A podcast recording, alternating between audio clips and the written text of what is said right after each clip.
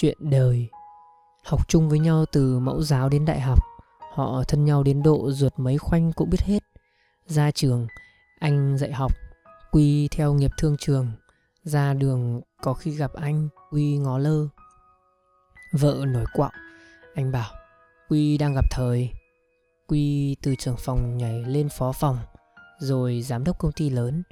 Đột nhiên quy đến chơi nhà, nhắc lại bao kỷ niệm xưa. Anh thầm nghĩ hắn đang gặp nạn. Mấy hôm sau truyền hình đưa tin, quy bị bắt khẩn cấp, nhà cửa bị niêm phong.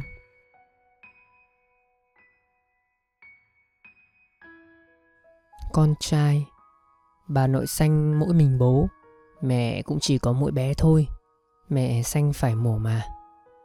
Bé đã lên năm, thích em trai lắm, bố cũng vậy, bà nội thì khỏi nói, lúc nào cũng ôm bé thở dài phải chi một hôm mẹ khóc, rồi mẹ nằm vùi, lặng ngắt, xanh xao, cả nhà tự nhiên im ắng hẳn suốt tuần.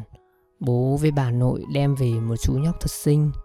Bé thì mê mẩn, nhưng mẹ chẳng khỏe lên tí nào.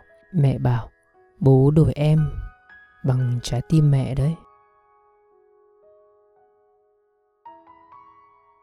Thất nghiệp, công ty làm ăn thua lỗ, sa thải nhân viên sau mấy tháng vác đơn xin việc khắp nơi, tôi chán nản quay về. Thất nghiệp, vợ tôi cũng quay về với hàng cà phê cóc, tảo tần nuôi chồng con. Sáng nay tôi dậy trễ, nhà vắng tanh, mọi người đi cả rồi. Cầm tờ năm nghìn được để sẵn trên bàn, tiền sáng. Vụt nhớ lại ánh mắt tủi hổ của vợ. Lúc cúi nhặt mấy tờ giấy bạc, gọi là tiền trợ, tôi vứt đại xuống giường, mỗi lần vội đi làm.